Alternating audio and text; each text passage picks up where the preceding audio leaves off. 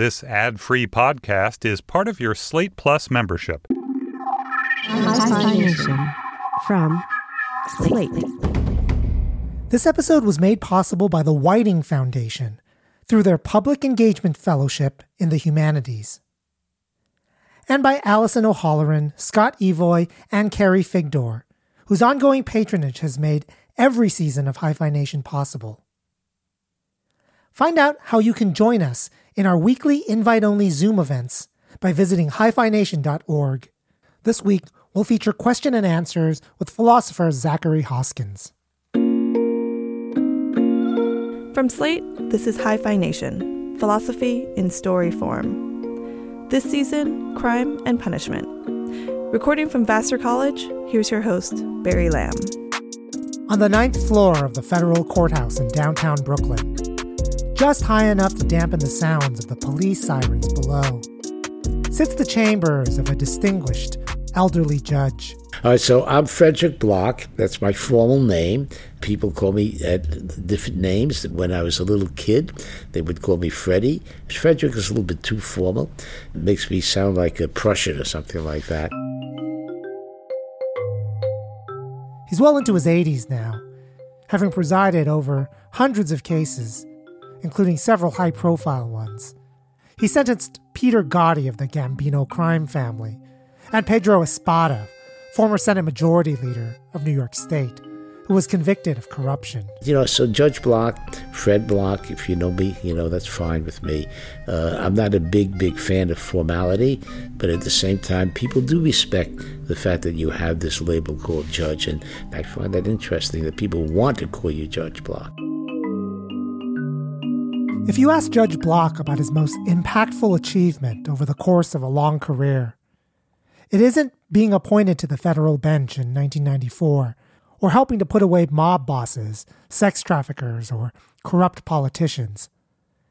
It's a decision he issued relatively recently, in 2016, in an otherwise unremarkable case of drug possession involving a 19 year old girl named Chevelle Nesbeth. It was just another case of some young person getting picked up, coming back into the country with drugs in her suitcase.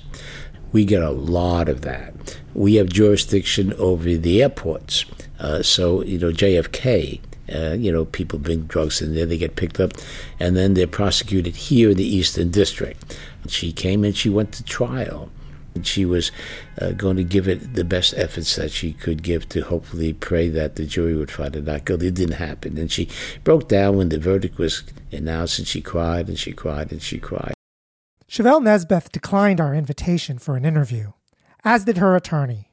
So, what we know about her side of the story comes from the official records. Chevelle had a boyfriend who gave her cash to take a trip to Jamaica, where Chevelle had family. The boyfriend gave Chevelle a suitcase to take to a friend of his. She did that and was given two new suitcases, one to replace her broken one, and one to deliver to someone in the United States. When she returned to JFK, a customs agent thought Chevelle's suitcase looked a little suspicious and took it aside. The retractable rail connected to the handle looked odd, and the agent punched a hole in it. It was stuffed full of powdered cocaine, about $60,000 worth in retail. The trial was about mens rea. The prosecution argued that Chevelle had to have known she was transporting drugs. The defense argued that she didn't. Chevelle didn't testify. The only defense she gave was video of the bust, with the jury being asked to read Chevelle's facial expressions on the video. She looked too surprised, they argued, for someone who knew. The jury wasn't convinced and convicted her. And that's where Judge Block comes in as the sentencing judge. First thing is that the probation department in each uh, district has the responsibility to prepare what's called a pre sentence report to aid the judge in sentencing. It gives you the history of the defendant, his family background, to get to know the person who you're sentencing. She had an impeccable record. She was a college student. Uh, she was planning on being a principal. She had high goals. She was a good student. She had no brush with the criminal law before. She was absolutely an, a perfect citizen. She uh, actually had taught in the summertime helping disadvantaged children. The trip to Jamaica was only the first time she had left the country. She had no history of drug use or even drug possession. For a crime of this type, the sentencing guidelines issued a recommendation of 33 to 41 months in federal prison. That's about three to three and a half years. Given her spotless record and evidence of good citizenship, the probation department recommended a sentence of 24 months. Uh, but we have a lot of discretion. We don't have to sentence within the guideline range. This wasn't always true. If it were a few years earlier, or if Nesbeth had a bit more cocaine in her suitcase, Judge Block wouldn't have had much discretion at all. If Nesbeth had five kilos of powdered cocaine, she would have encountered a mandatory minimum sentence of 10 years imposed on her by an act of Congress, an act the judges are powerless to oppose. If it were a decade earlier, judges would have been required to sentence within the guideline range. They couldn't be easier or harsher than the recommendation of the pre sentence report. Here's a brief legislative history. In 1984, Congress passed the Sentencing Reform Act, aiming to rein in inequity and inconsistency in sentencing, where the same crimes done by different people would get very different sentences. The act created sentencing commissions whose job is to set ranges of prison time for different crimes. And it mandated that federal judges sentence within that range. It was supposed to be a victory for blind justice and the rule of law. Then came the Booker decision in the Supreme Court in 2005. Booker made sentencing guidelines advisory rather than mandatory.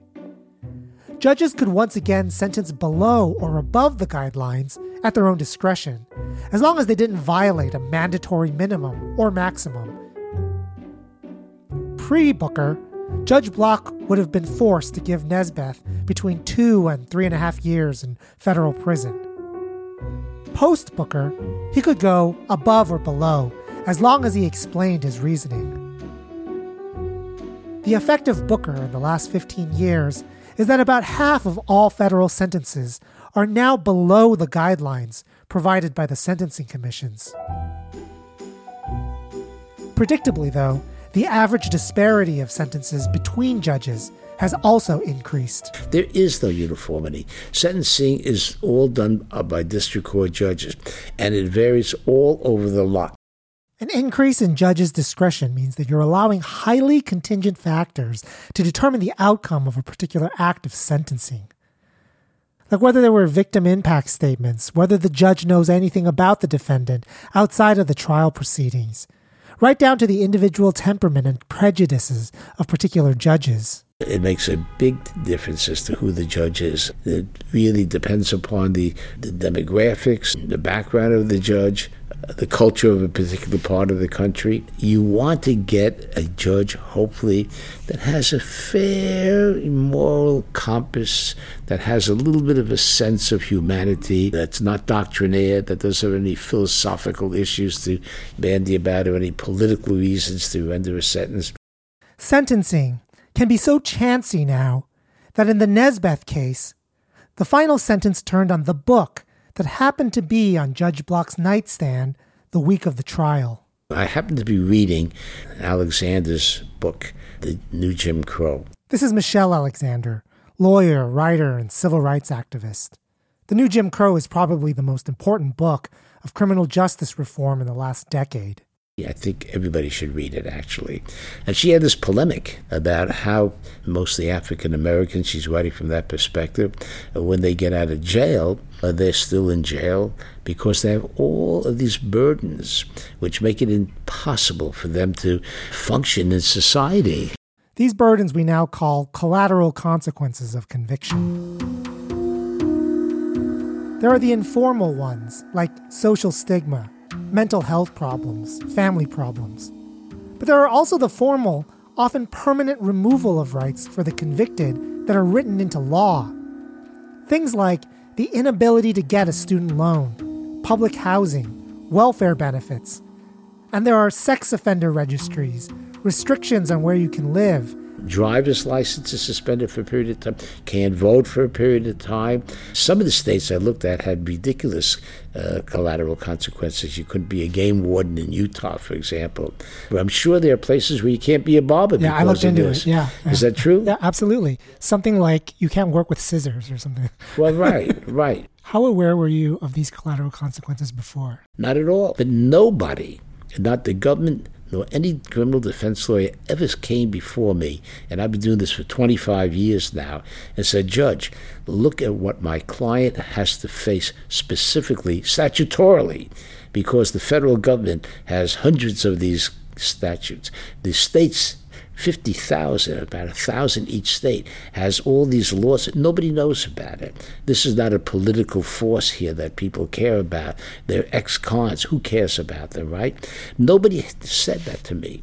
nobody came up to you and said, My client can't be a barber can't be a teacher. I mean, you, they, nobody came up to you. And nor my colleagues, when I spoke to them, nobody ever came to them and said that, look, you got to consider you know, the collateral consequences that the federal and the state governments have statutorily imposed upon my client. Nobody ever said that.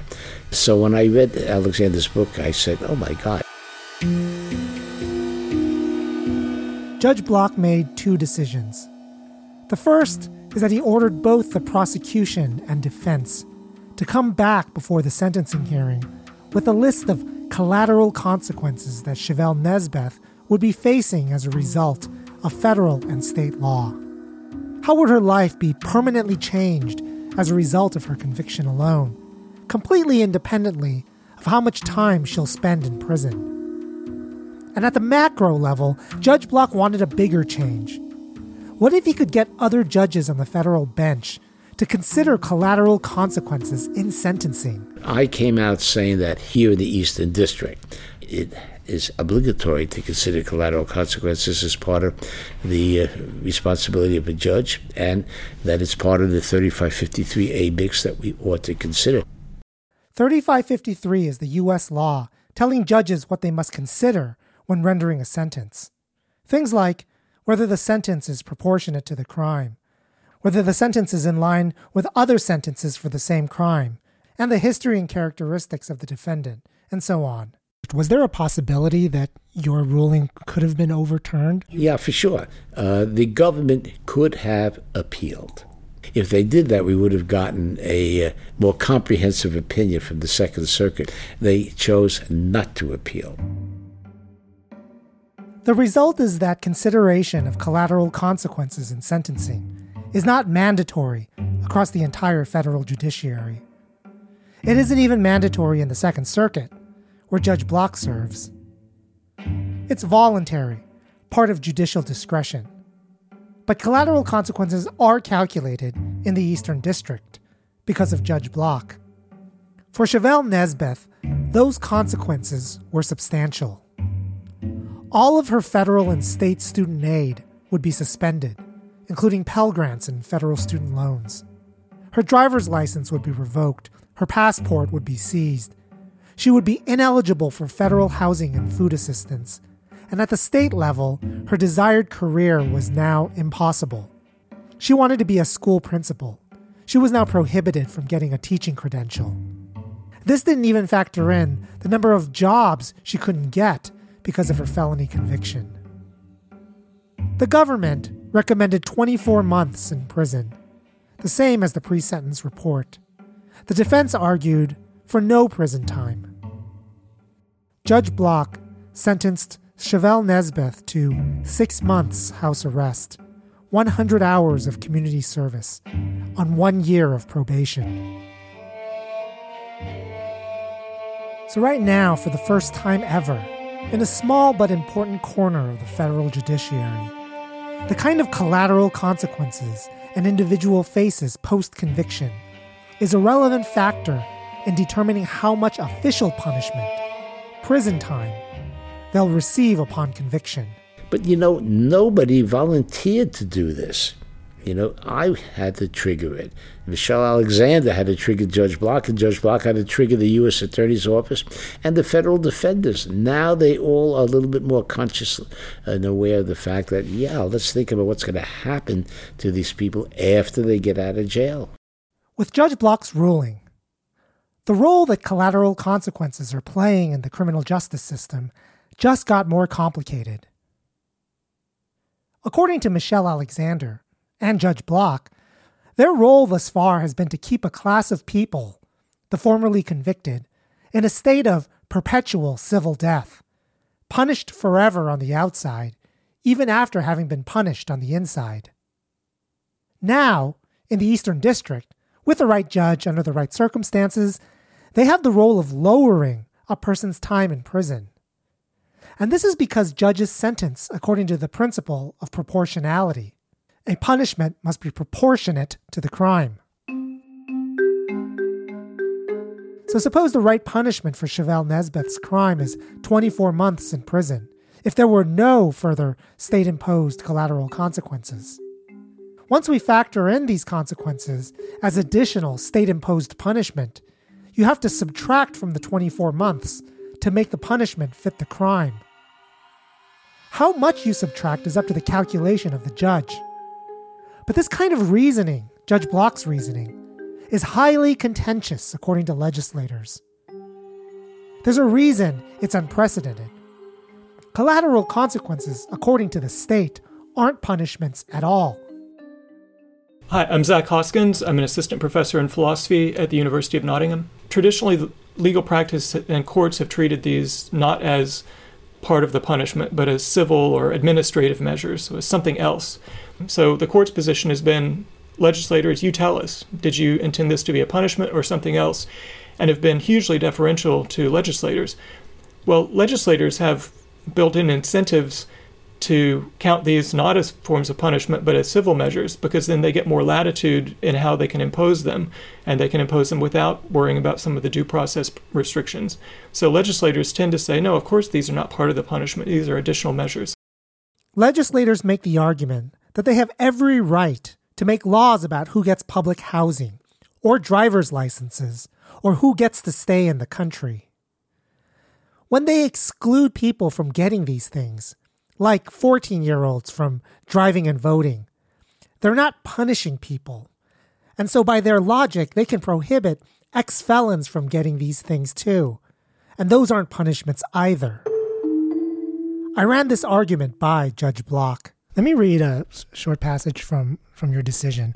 There's a broad range of collateral consequences that serve no useful function other than to further punish criminal defendants after they have completed their court imposed sentences.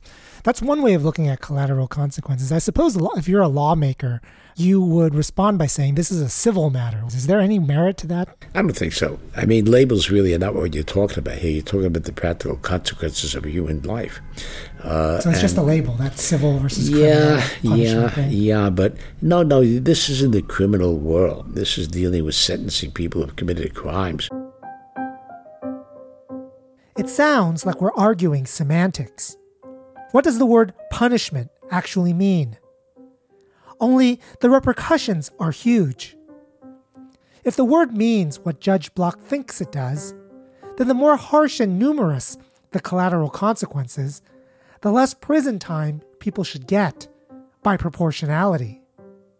If it means what lawmakers say, then they can do whatever they want with ex felons after they're out a felony conviction amounts to a total and permanent forfeiture of some of your civil rights. So, which is it? I'm glad this is a philosophy show where it's okay to argue semantics. When we come back, what is a punishment? Hi-Phi Nation will return after these messages. I'm sure, like many of you this past week, You've watched with shock the protests, riots, and the violence that police officers have been inflicting on peaceful and non peaceful protesters alike. Well, I'm putting together a panel discussion among philosophers and legal scholars to talk about the morality of responding to state violence with violence.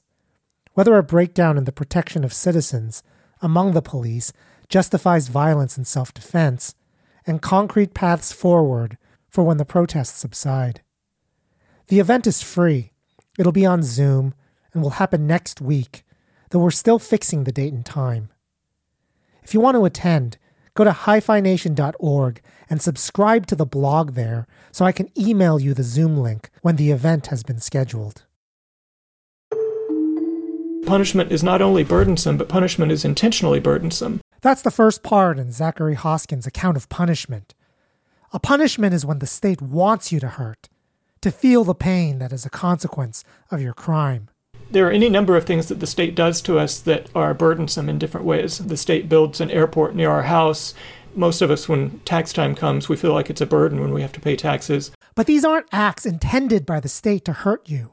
The state doesn't want you to hurt when you pay your taxes. If anything, it wants you to feel good about it, so you'll keep paying. In contrast, it wants you to hurt when you're in prison. That's why they build them that way. They could just secretly lodge the convicted at a Four Seasons hotel on a tropical island. That would have the same effect for public safety. It might actually be cheaper. But the convicted wouldn't feel the pain the state wants them to feel. It's a distinctive feature of punishment for it to be able to do what it needs to do. It needs to be burdensome. The state's not merely implementing some measures that it foresees will be burdensome. And I think the other distinctive feature is that punishment also conveys censure. The state wants you to hurt to communicate to you and to everyone that this person did a bad thing. Hoskins thinks this social meaning of punishment is essential to it. Punishment is a public badge of shame that needs to be displayed on the person deserving it. Once we recognize that these are the two essential elements of punishment, we can begin to categorize the collateral consequences into those that are punishments and those that aren't, bypassing what legislators say about them completely. One way in which measures might not be punishment would be if there's a clear risk reduction rationale to the measure. One example would be prohibiting convicted child abusers from getting a license to work with children, like in teaching or childcare. The state could say to that person, okay, you've paid your debt. We're not going to continue to censure you for that thing. However, what you did in the past may be evidence that you might be a risk, you might be a danger going forward. And so we want to keep the public safe. However, just because a measure aims to reduce risk doesn't mean it's automatically justified, and it doesn't mean it's not also a punishment. Japanese American internment in World War II was there to reduce risk, but it wasn't justified. Prisons are there to reduce risk, but there are also punishments. Hoskins believes that a great deal of collateral consequences, sold as protecting the public, are in fact punishments in disguise and I'll just focus on voting restrictions. There is no plausible risk reductive rationale for voting restrictions. People have tried, different people have suggested that people with criminal convictions might be more likely to vote for corrupt politicians. They might be more likely to vote for politicians who are going to weaken criminal justice laws, and therefore they shouldn't have a vote. There's just no empirical evidence to show that this is the case. And no real empirical evidence to show that as a class of people, people with criminal records are so much better at banding together to coordinate their votes than everybody else is that this would ever actually make any difference. And in fact, in the states that were more permissive about allowing voting, their corruption levels were lower. So that seems to me like a case where, when we're looking at what the function of these voting restrictions is, we can't tell a story about well, they're just trying to prevent bad things from happening in the future. So now it looks like we fall back on the story that I actually think is more likely for voting restrictions, which is they're part of the condemnation uh, for someone who commits a crime. So you typically hear people say, well, that person just doesn't deserve the vote, or there's something wrong about a person with a criminal conviction having a vote that counts the same as my vote. Well, that's more censuring, that's more condemnatory, and so that starts to me to look more like punishment. It isn't an argument that we should allow the formerly convicted to vote. It's an argument that when we prohibit them from doing so, it's a punishment. And so we need to see that consequence as part of their criminal sentence.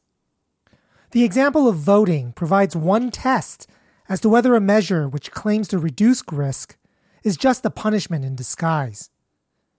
If you find out that the measure in fact doesn't reduce risk, and you still want it anyway, then it's a punishment. So many collateral consequences are like this. You take away student loans, public housing, and driver's licenses, and you say it's because you want to reduce the risk of convicted drug dealers selling to law abiding people in schools, streets, and public housing. But then it turns out the measure makes it likelier for the formerly convicted to break the law in order to make ends meet. But you say, yeah, but still, they don't deserve government benefits anyway. Well, then that should be your argument. Don't use the risk reduction rationale as a smokescreen. You want the formerly convicted to feel an extra burden as payback for their crimes. You want them punished a little on the outside, in addition to the inside. Argue that it's deserved, and we can talk about how it should be part of their sentence and subject to proportionality. That's only the first step of the test. Sometimes a measure really does have the effect of reducing risk, but it's still a punishment because you're only imposing it on the formerly convicted. I hope this is obvious, but a lot of people who aren't convicted of crimes pose really high risks to public safety. This is a slightly contrived philosopher's case. Someone who posted videos online of abusing dogs, but lives in a jurisdiction that has not yet made animal abuse a crime.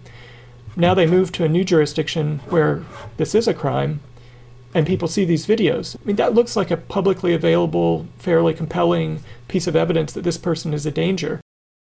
Add to the example the high risk that animal abusers have for committing other violent crimes. And that's such a tiny example. We're confronted with videos of street brawling, police brutality, where the police department itself has a record of the violence some members of their force regularly inflict on the public. And then there's the trove of publicly available evidence about child sexual abuse at the Catholic Church. Lots of people who have not been convicted of anything pose a high risk to public safety, as high a risk as anyone who has been convicted. If your grounds for laws restricting an ex felon's civil liberties is risk reduction, then those same laws should prohibit the freedoms of these people too. But we don't have laws like that. The threshold for passing a law restricting an individual's civil liberties when they haven't been convicted of anything is very high. For people who have been convicted of felonies, even after they serve their prison term, there is no threshold. You can just do it. Why the difference? The only answer is that you're still punishing them. They deserve it. They have a lesser moral status. So, really, the collateral consequence is a punishment, not risk reduction. I think what sometimes gets lost in discussions of punishment and collateral consequences is when you commit a crime, at least for people who believe that punishment can be justifiable, it must be that somehow you've altered your moral circumstance to make it okay to do to you things that we would normally think are not okay. What sometimes gets lost in that is the moral work that serving the term of punishment does. So that has to do some work as well. So when you serve that term of punishment, what I want to argue is we should take seriously the metaphor of paying your debt. And when you pay your debt, you basically earn your way back to being treated with all the rights and privileges of other members of the community. I think you're right that effectively what the state is saying to people who have criminal records, even those who have served a term of punishment, is we don't have to respect your autonomy in the way we'd have to respect other people's autonomy. To do that is to continue to treat the person as though their moral circumstance is still changed. But that pushes us back to the question of well, what were they doing when they served the term of punishment? The second test, as to whether some measure is really risk reductive, as opposed to some punishment in disguise, is whether you'd be willing to impose it on someone who hasn't been convicted, but who poses just as high a risk. Given the two tests, it turns out that very few collateral consequences are justified solely on risk reductive grounds. Some of the temporary ones restricting gun possession for violent offenders, and some occupational licensing restrictions pass the test. But none of the ones that increase risk of recidivism do, and none of the ones taking away public rights and benefits do. These consequences are, as Judge Block thought, in fact punishments. That doesn't make them unjustified. It makes them justifiable in a different way, in the way any punishment is justifiable. Is it fair to sentence someone to that punishment for that crime? Judge Block hopes to solve one problem with collateral consequences in this country. They weren't subject to judicial review, and they weren't subject to proportionality calculations. They were, in effect, invisible mandatory minimums imposed by legislators that were stacked on top of the official punishment handed out by judges. But the bigger problem we face with collateral consequences is that they exist at all. Most of the burdensome ones are permanent. Life sentences of punishment on the outside, ensuring that the formerly convicted are forever morally second class. When is a punishment like that ever proportionate? And for what crimes? That's a question I posed to Zachary Hoskins. One of the attempts at justifying a permanent punishment would be on proportionality grounds, right? So you've permanently wrecked a child, you've permanently affected a family. As a result of that, we think it's disproportionate to put you in jail permanently. Like you don't permanently lose all of your freedoms, but you can permanently lose a lot of them. You can permanently lose your autonomy. Is that a way of justifying certain collateral consequences in your view? One restriction on punishment that doesn't get talked about a lot, but I think we should take it seriously is that the state should take seriously everybody's potential for reform and redemption, and it shouldn't treat people in ways that get in the way of that. It shouldn't treat people in ways that tend to undermine the prospects of their reform and redemption. Punishing people permanently especially permanently with no hope of ever redeeming yourself or ever regaining your moral standing, your standing in society. I argue that it conveys a contemptuous message from the state that it says either we don't regard you as redeemable or we just don't care. A contemptuous message.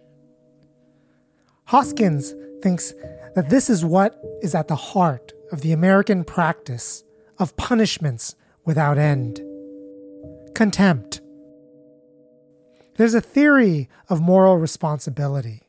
A lot of people who subscribe to retributive justice like it. It's the whole focus of next week's episode.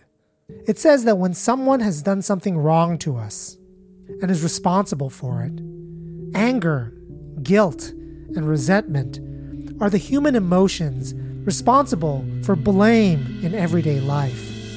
They're what underlie the justification of punishment in ordinary life. When you're rightfully angry at someone, it's rightful to return harm for harm, to make them feel the wrong they've done to you. And in ordinary life, these emotions are remedied by things like atonement, apology, acknowledgement. The theory says that criminal justice should be a reflection a complete and direct reflection of these everyday human emotions and human practices of blame and punishment. Hoskins is not a critic of this theory, the theory of retributive justice. Instead, he thinks that criminal justice has been hijacked by a darker, more insidious human emotion an emotion that doesn't have a place in the justice system contempt.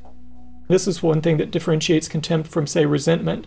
Contempt is typically person focused. I have contempt for you as a person. Contempt tends to pervade all of our interactions with a person. So it's very difficult to have contempt for a person, but then in certain contexts not to have contempt. We tend to, if we have contempt, it's sort of person focused and pervasive. If I regard someone with contempt, I regard that person as deficient in some sense, as subpar in some fundamental sense. And this is how contempt is distinguished from anger or censure or other kinds of emotions or attitudes toward people, is that contempt involves a withdrawal. It involves a disengagement. So anger is very heated and engaged. Contempt is a sort of, I'm done with you. There's no more room for properly blaming and redeeming and making amends, and that sort of process is over. I think interpersonally that's troubling, but I think institutionally when it's your your state, your political community that's conveying that message, then I think it's especially troubling. All of the lifelong punishments the state can impose are contemptuous for Hoskins. Life without parole, the death penalty. And outside of the prison, one of the most contemptuous of collateral consequences for Hoskins is deportation or permanent exile. These are all ways of saying that you're not worth any positive attention. You're not allowed a path toward redemption. We don't want you as our problem. But I also think even measures that may not be permanent, I think by taking away just the kind of tools that people who have criminal records need to rebuild their lives housing, uh, employment, welfare effectively, I think those can also communicate this contemptuous message that the state doesn't take their redemption seriously, doesn't care about their redemption. So I hear you saying that there are these further constraints on punishment, not just proportionality, but a certain kind of respect that the state should never treat people as having lost.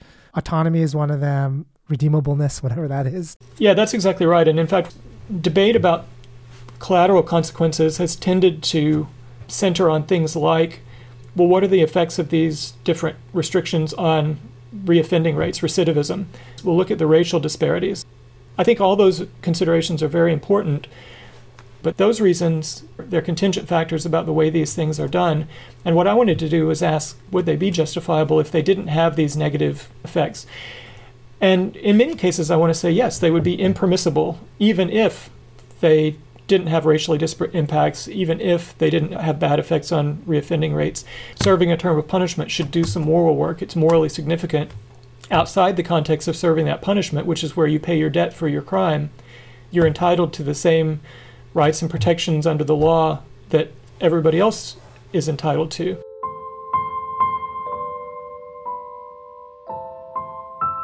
I think we as a society have had a healthy moral dialogue about permanent and irreversible criminal punishments. Things like the death penalty, life without the possibility of parole. We haven't come to a resolution, but everyone who is in the system, and all of us called to serve on juries, are at least aware of the moral considerations. Somehow along the way, though, we as a society have come to subject everyone who has committed a felony to a sentence they can never work off. We've done this through the law, and we've done this through who we hire and who we prevent from being our neighbors. Even if you're not Zachary Hoskins, who believes that no crimes deserve lifelong punishment, I doubt you're someone who believes that all crimes do. When we come back, the side effects of having too many unjust collateral consequences. What happens when everyone in the system, prosecutors, defense attorneys, even judges, all decide to use their discretion to skirt the laws for moral reasons? The effect is a shadow justice system, unaccountable to the truth. We'll return to the rest of Hi-Phi Nation after these messages.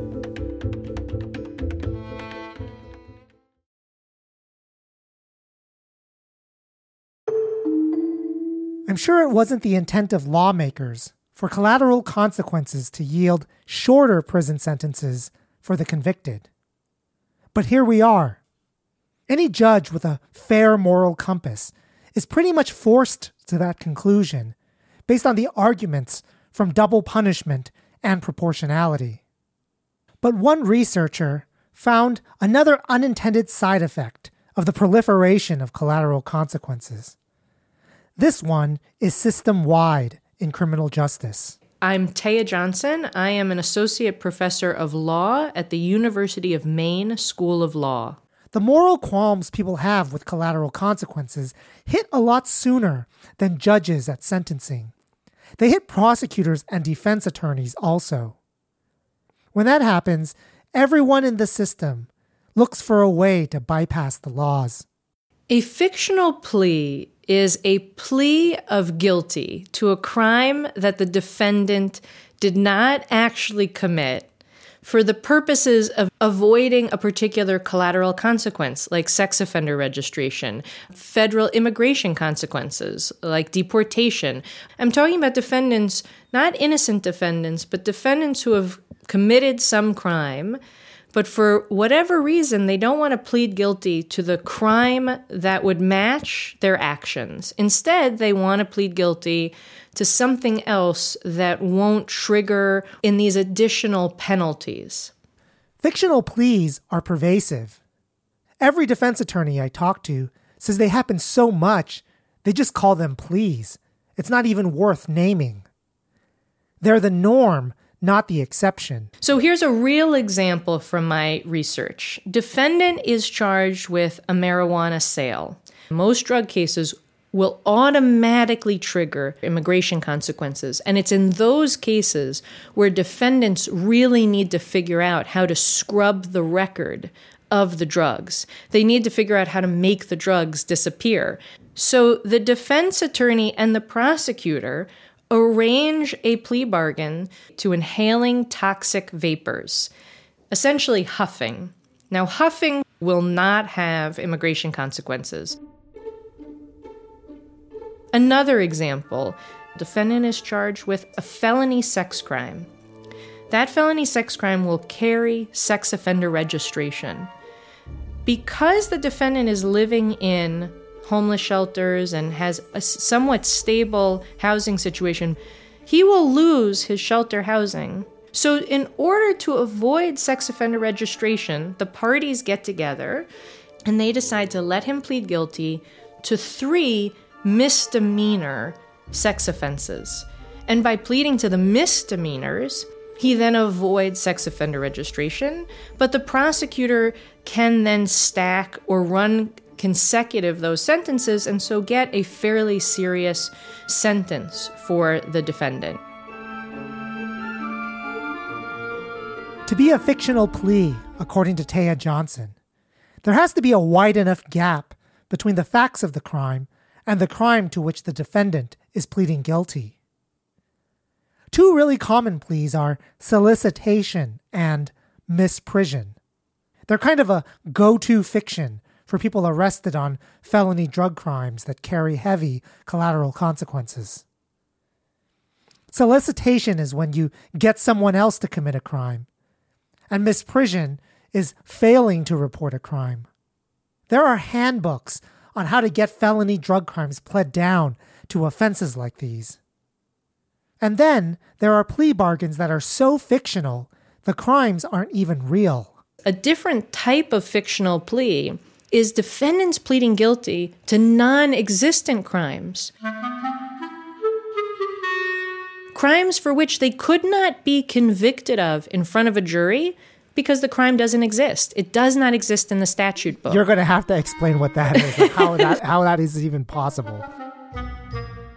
So let's say, for instance, defendant is charged with an intentional assault, and the parties decide that for whatever reason, to avoid a mandatory minimum, to avoid collateral consequences, to avoid immigration consequences, they want the defendant to plead guilty to an attempted reckless assault, Well, there's no such thing as an attempted reckless assault in the law. You can't attempt to be reckless.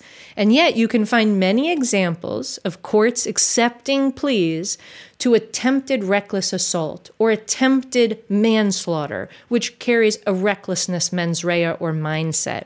They allow that because the parties come to some conclusion that that will benefit the defendant and it will benefit the prosecutor by ending the case in a favorable way and they'll allow the defendant to plead to a crime which does not exist. You might be wondering of course, a defendant and a defense attorney would want a fictional plea if they can get it. But why would prosecutors and judges stand for it? They really don't believe that some of these punishments are appropriate.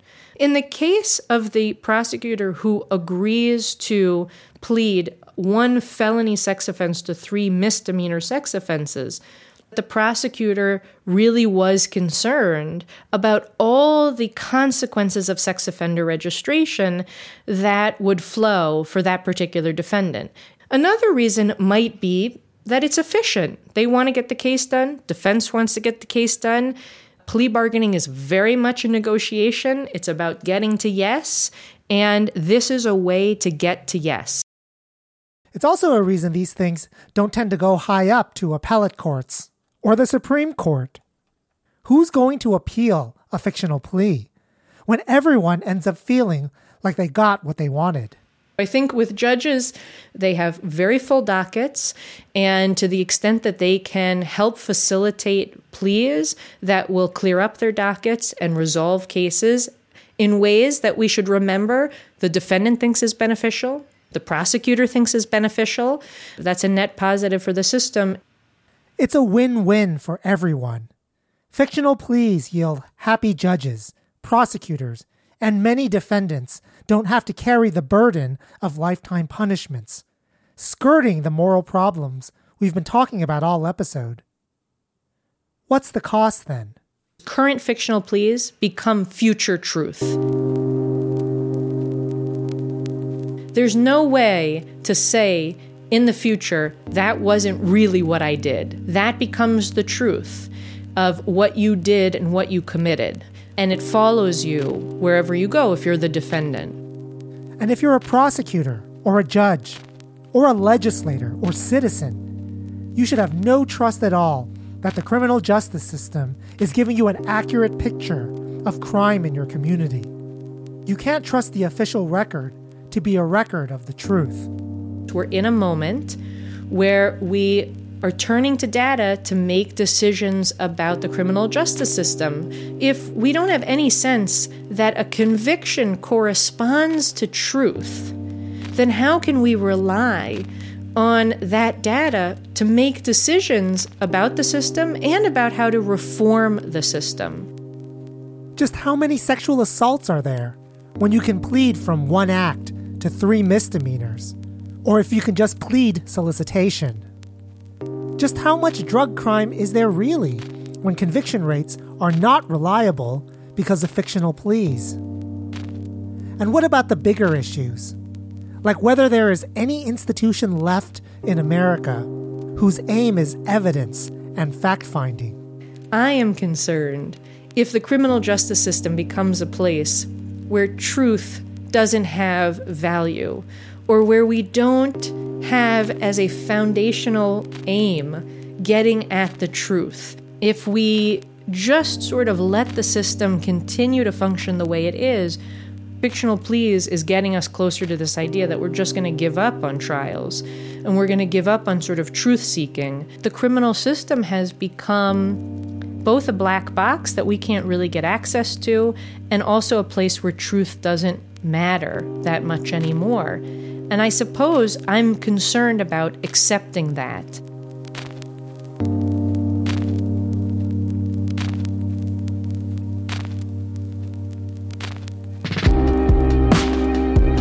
Hi-Phi Nation is written, produced, and edited by Barry Lam, Associate Professor of Philosophy at Vassar College.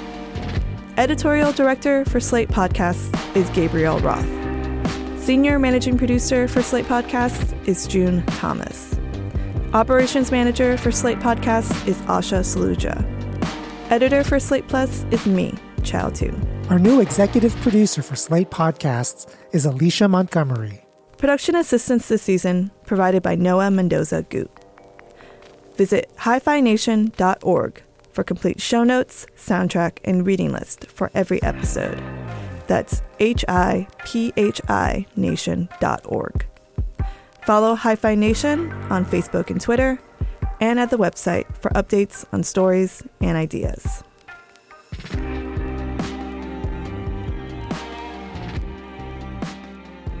Stay tuned for a sneak peek at the Slate Plus bonus episode, which you can get at the Hi-Phi Nation Slate Plus feed. 13%, uh, from what I read recently, of all of the criminal cases involve statutory minimums. In that 13% area, the judge has no discretion at all. It's just a messenger boy for the uh, legislative branch of government to announce the sentence to the person who is subject to a mandatory minimum. Uh, and I think it's wrong. The judge should be the one to decide sentence and not the political branch of our government. Now, why is that? Why should judges mean, because you know we're looking really because uh, we don't have, uh, nor should we have, a political reason for imposing a sentence. Uh, but Congress does. I mean, uh, you know, if they really want to be tough on crime or they want to really be tough on child pornography, which is not a good thing, but there are 15 year mandatory minimums, there are 10 year mandatory minimums. Uh, a lot of times their motivation is not because they're looking at what seems to be the most reasonable and rational way to go about sentencing somebody. They're looking at their constituency, their base, how it plays politically. That's an X factor which I don't think belongs in the sentencing dynamic. Sentencing should be based purely on the nature of the crime, the nature of the person you're sentencing. It should not have any political oversight at all in that type of. Uh, that's that, that, that would, just as wrong as can be, as far as I'm concerned.